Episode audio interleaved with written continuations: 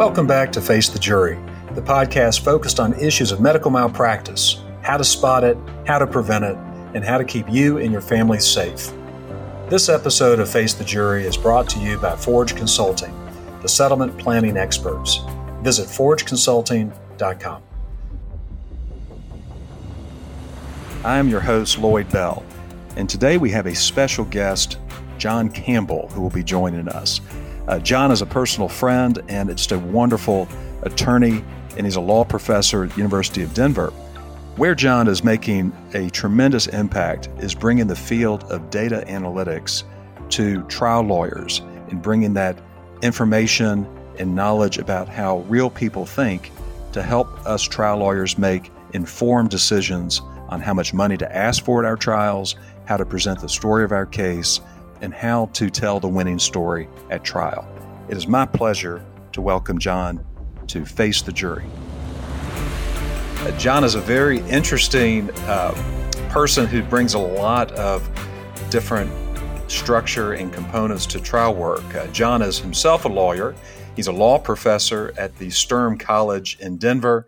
He teaches all types of courses, including torts and evidence, uh, but he focuses on big data analytics, and this is something that he's he's been doing uh, that's unique in our field, and he's bringing big data uh, as a component of understanding the, the story, understanding the case, and to give lawyers guidance on how to how to be better lawyers.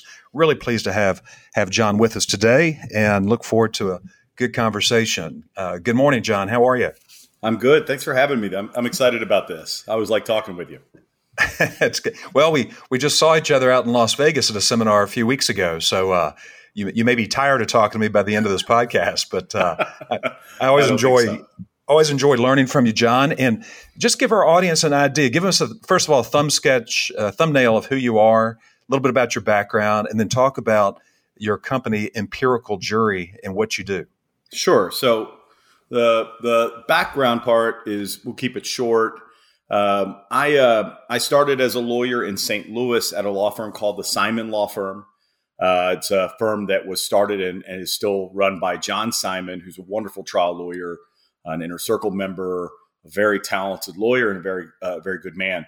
And so that's where I started trying cases. And the promise they made me was, uh, "We'll get you in the courtroom right away." And they were good to their word. They had me trying cases. I think I'd had my license four months uh, and they got me started. So I got to get in the courtroom early and often. Um, as I was there, I started running a class action department uh, because we were facing some tort reform headwinds and we were diversifying a little bit. And I really enjoyed that. But of course, you don't try many class actions. Uh, so you, you do a lot more motion practice and maybe you have evidentiary hearings. And then while that was going on, I got kind of out of it was some somewhat luck, but the opportunity came around to join the University of Denver Law School uh, and to to teach. What I started teaching was legal research and writing, um, and I was going to be teaching some torts at some point, but it wasn't clear when. I ended up teaching torts pretty regularly, evidence. Also ran an appellate lab where we did kind of a pop up appeal and got students working on an appeal that ended up in the Second Circuit um, and stuff like that. But while I was there, I, I started to learn about people doing research using large samples online samples, more statistical analysis. And they were doing this in all sorts of fields economics, social science, you name it. They were doing it. And I got interested. And so there's a little small group of academics who do this kind of work on juries. I tried to get to know all of them and get started and learn everything I could.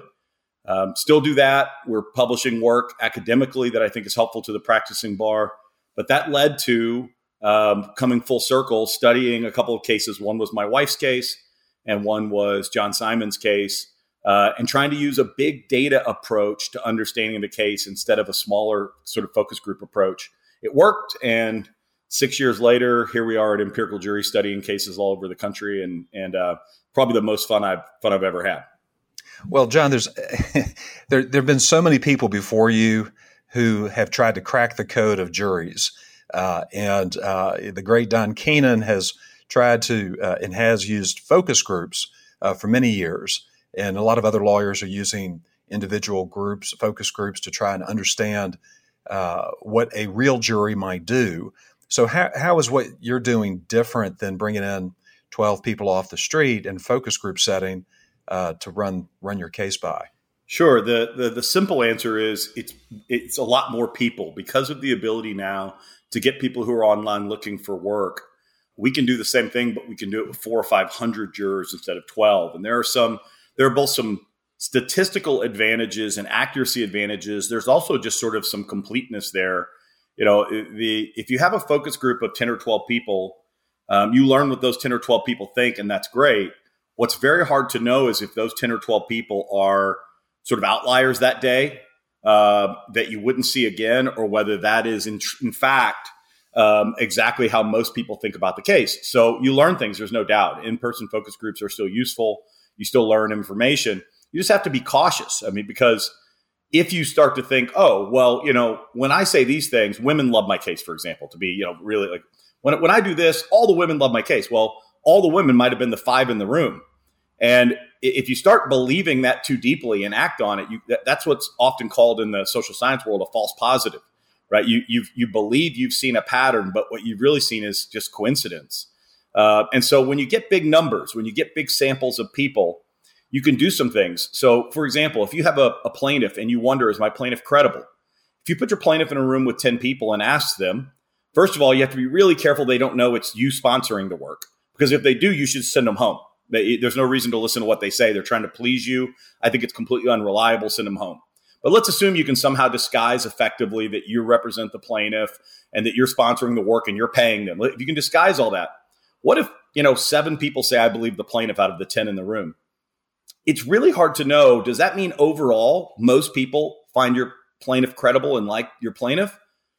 I'm not sure, right? But if you put that same plaintiff on video in front of 300 people, and you find that 85% of all people said credible, then what you know is, is that on average, there's a high likelihood that jurors will believe your plaintiff. And so you play the odds. And sometimes somebody smart will say to me, well, yeah, but what about that other 15%? That's absolutely true. You could have a weird day where you only got the people who don't believe your client, right? Could happen. Right. But, you know, in all of life, we try to play the odds. And so I think part of what we do that is working, at least for us, is we're getting more accurate and precise data on what those odds are for all sorts of questions in cases. Well, it sounds like, um, and we, I think we even talked about this example, but when you're, I'm not a statistician, obviously, but um, I'm familiar with this concept that if you get, uh, you know, large sampling groups to answer a discrete question, that there is a, a statistical driver that will reach the accurate answer. In the example that I'm familiar with is the huge jar of jelly beans, for example. Well, if you get you know 10 people guessing what's how many jelly beans there are, you'll get widely divergent answers. But if you get 10,000 people all guessing how many jelly beans are in the jar, weirdly, you get something very close to an accurate response if you look at the mean. Can you talk about that concept and is that part of what you're what you're doing in these jury analytics? Yeah, that, that's definitely part of it is so it's true that there, there's there's without getting too nerdy there is um, a lot of evidence and studies to say that if you get two or three hundred people even to do something that what you'll get is you'll start to get the outliers will wash out and you can start to trust some of the things you can do statistically including things like the averages or the median. That would only you know some people say well okay but the jury's still only six or eight or ten or 12 and so I think there's one more piece to the puzzle, which is what we also know is that in deliberation, what deliberation does is tend to do that same thing, which is it tends to wash out outliers and tends to move people towards something that looks more like, if we're thinking about damages, for example, the average. And so there's a lot of backward looking studies at jury verdicts and then polling those jurors about their starting positions. And what we find is, is that they move towards an average. And so the best we can do as lawyers right now, at least in my view, is if we know what the likely values jurors are going to assign to our case, for example, are, and we have enough people that we can have some confidence that this is the sort of average band of values we're going to hear, then we can, with big data, predict a likely average. And as long as deliberation does its job, that's going to map on pretty well to what jurors do. This episode of Face the Jury is brought to you by Forge Consulting. For nearly 20 years, Forge has helped victims of personal injury manage their settlements. Forge Consulting has been a big help in my legal practice. I've been working with them for, gosh, probably 10 years now, and they are always available to answer questions. They help when I have liens that need to be resolved before I can finalize a client settlement. They have been fantastic to work with in giving advice to my clients on how to handle their money. And most importantly, they're just good people. I've worked with Corey Phillips uh, for many years, and he is always available to answer any questions I may have. From structured settlements to managed funds and other investment vehicles, Forge Consulting has the expertise and the knowledge to help make the money last a lifetime. To learn more about how Forge Consulting can help you, visit forgeconsulting.com. Back now to John Campbell, founder of Empirical Jury. I am uh, incredibly excited uh, to begin working with you. we are we're starting to develop some cases that we're going to work on together. Um, but I'd like it, I'd like you to bring it kind of from the the theoretical uh, ten thousand foot view and bring it to the ground. Um, explain to lawyers that are listening to this podcast trial lawyers that might be interested in, in how this uh, works on a practical level. Talk to us about the your process, and sure. And then I'd like you to talk about some of your results because I know a lot of your results, and and they're amazing. So I want to hear and share yeah. those with our listeners. Yeah, thanks. Yeah, the um, the process in a real simple way is this: when we meet with lawyers, we want to understand the case. When I say we, I'm talking about my wife Alicia and I. Typically, are the people talking to them.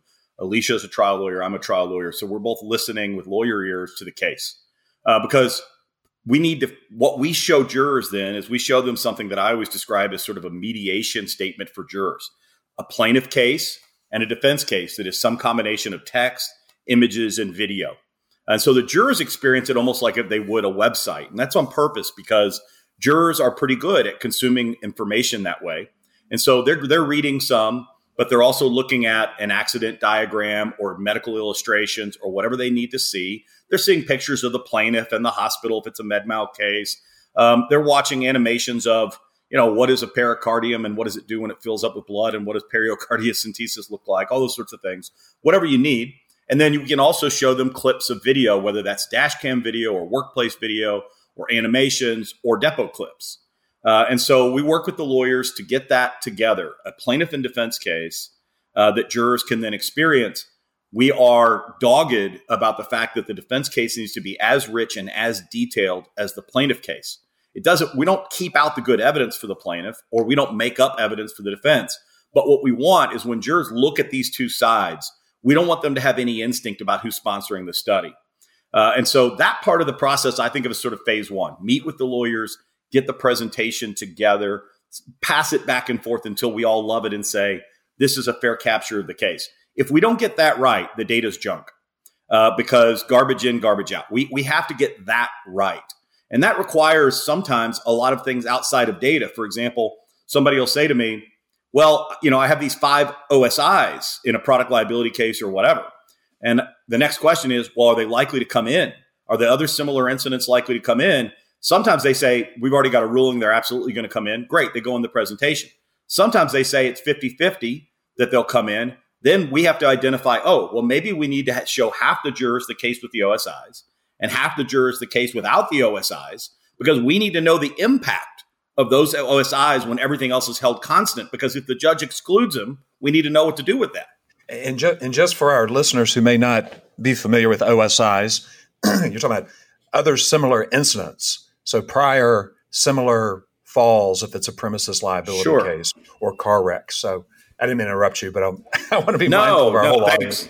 Yeah, that's right. No, so yeah, and as you know, I mean, I'll just give you a concrete example. We were working with an attorney named Charla Aldous out of Dallas. She's one of my favorite attorneys in the country. I know you know. She's wonderful. Too. Yeah, I do. She's, yeah. she's a wonderful lawyer. Great. She's results. just extraordinary. Oh, I mean, I think she had four eight-figure verdicts in like 18 months. Um, I, I, don't think people realize how good she is.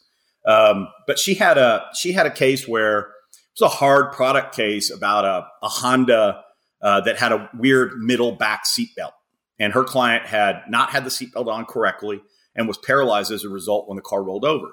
Well, the expert made this great video where he went and got 12 ordinary people and said, try to put the seatbelt on following the directions. And none of them could. And it took them 10 minutes to try to figure it out. And I'll tell you, after you watch the video, it was clear the seatbelt was bad. Um, the design was no good. But she said, Look, I don't know if I'm going to get this in or not. The judge has expressed some hesitancy. So in that case, for example, we showed half the jury the case with that video, and half the jury, so we're talking about about 150 people saw the case with the video, and 150 people saw the case, identical case, all the way down to the damage request, but without the video.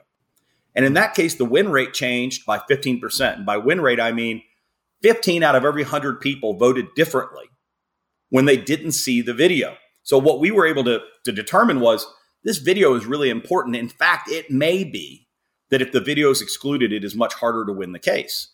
Well, that's the kind of information that is really useful because, of course, then you know we got to go to war in the motions in limine, right? And we got to be careful about this. The other thing is, if the judge excludes it and you have a settlement offer on the table, maybe we need to listen. When I consider what you do and the role it plays, it seems to give actionable data. You know, so many trial lawyers, myself included, you know, we we rely so much on prior experiences.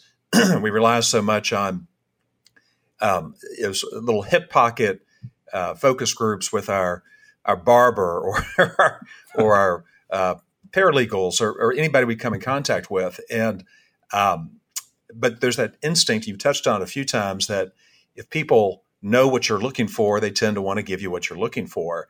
And I've seen that in focus groups when I, that I've that I've put on, and I try to try to keep it clean and you know pretend that I'm neutral, but it comes it leaks out. I mean, I can't I can't be neutral when I'm talking about the defense side because I don't believe it to be true. So I, I'm really impressed by your use of data, and the way I think about it is that it combats a lot of the biases that human beings are are burdened with you know, the availability bias, the idea that, well, if 10 people I know tell me I've got a great case, I must have a great case. So the data seems to have a, a more useful role in protecting you from yourself in a sense and, and giving you real numbers and real responses from people to make decisions. So so talk to talk to the lawyers listening to this about how okay they they they hire your company you do these large data samplings what do they do with the data? How do they? Uh, uh, you gave one example, but give some more examples of how the the data can can be in, incorporated into the process. Sure. I mean, the first, the the maybe the first thing is to think of it as a diagnostic. Um, so I, that's how I think of, of our reports. We send out reports that are we work hard to take the data and then put it in sort of language that lawyers can understand with lots of charts and graphs and visuals. And then, of course, we always have a kind of a debriefing call and walk through it. But the first thing I always look at when I get the data, because I'm like a kid at Christmas, every time I see in my inbox that our the data is in from a study, I'm excited to open it because I want to see what's going on with the case. Um, and so I look right away at what's the win rate. So what percentage of jurors vote for liability? I mean, you know, there's just a we, we think we know that about cases, but I can tell you, having done it on hundreds of cases, that sometimes in my mind, even trying to be neutral and fair, I think the plaintiff will win this case. And then I get the data back and it's 50% don't like the case. Well, I mean, we need to know that about our own case. Do we have something that looks like a slam dunk? Do we have a close call every once in a while? Do we have a case that we're probably going to lose and we need to get out of if we can't change it? Um, that's the first thing. Next thing is let's look at the awards. What are jurors doing with damages? I just sent out a report in a case where the, the attorney felt very strongly that his client had demonstrable and clear TBI, traumatic brain injury, and that no juror would doubt it. But when we looked at the awards, about one out of every four jurors were giving only the medical bills, which told us that they did not believe that there was any ongoing lasting injury. Well, we needed to know that because we got to check our own blind spots. So now we're talking about in that case, how do we convince these jurors who are unconvinced um, that there is a traumatic brain injury here? And it's led us to some interesting places because one of the things, of course, we realized was the client is a terrible witness for herself because mm-hmm. she's because as often happens with mild TBI, she's somewhat articulate. Uh, she was a high functioning, very intelligent person before, and that compensates for a lot of things. And so, if you just hear her talk for five or ten minutes, you think she seems fine. Well, that told us that we need to look harder at before and after witnesses. We need to be really smart about how we use her as a witness. Um, so we get things like that. Fault, you know, in, when you have comparative fault, you need to understand how likely is my client will take fault, how much fault is my client likely to take, and in states where it matters, is it likely to be enough that I lose the verdict? Uh, is it going to hit that 50 or 51% depending on the venue? Or in a few where it's pure contrib, are they going to get 1% and we're going to lose? Um, mm-hmm. So those are, you know, some of the big diagnostic things. And then we can look at all sorts of things about when people vote for the defense. We ask them, here are all the arguments the defense made. Tell us the most important ones. And we can start to say, when you lose, Mark Mandell's a, a good friend of mine. And, you know, he always talks about the just can't get over issues.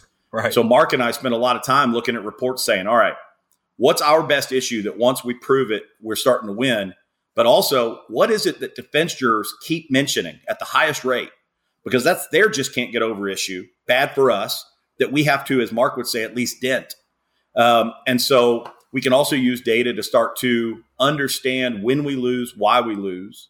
And then finally, and I, then I'll, I'll shut up, is uh, if you think about political polling, it makes it easier to imagine if I ask, you know, listeners to predict whether a person they can't see and don't know voted for Trump or Biden in the last presidential election, the smart money's on Biden. He got more votes.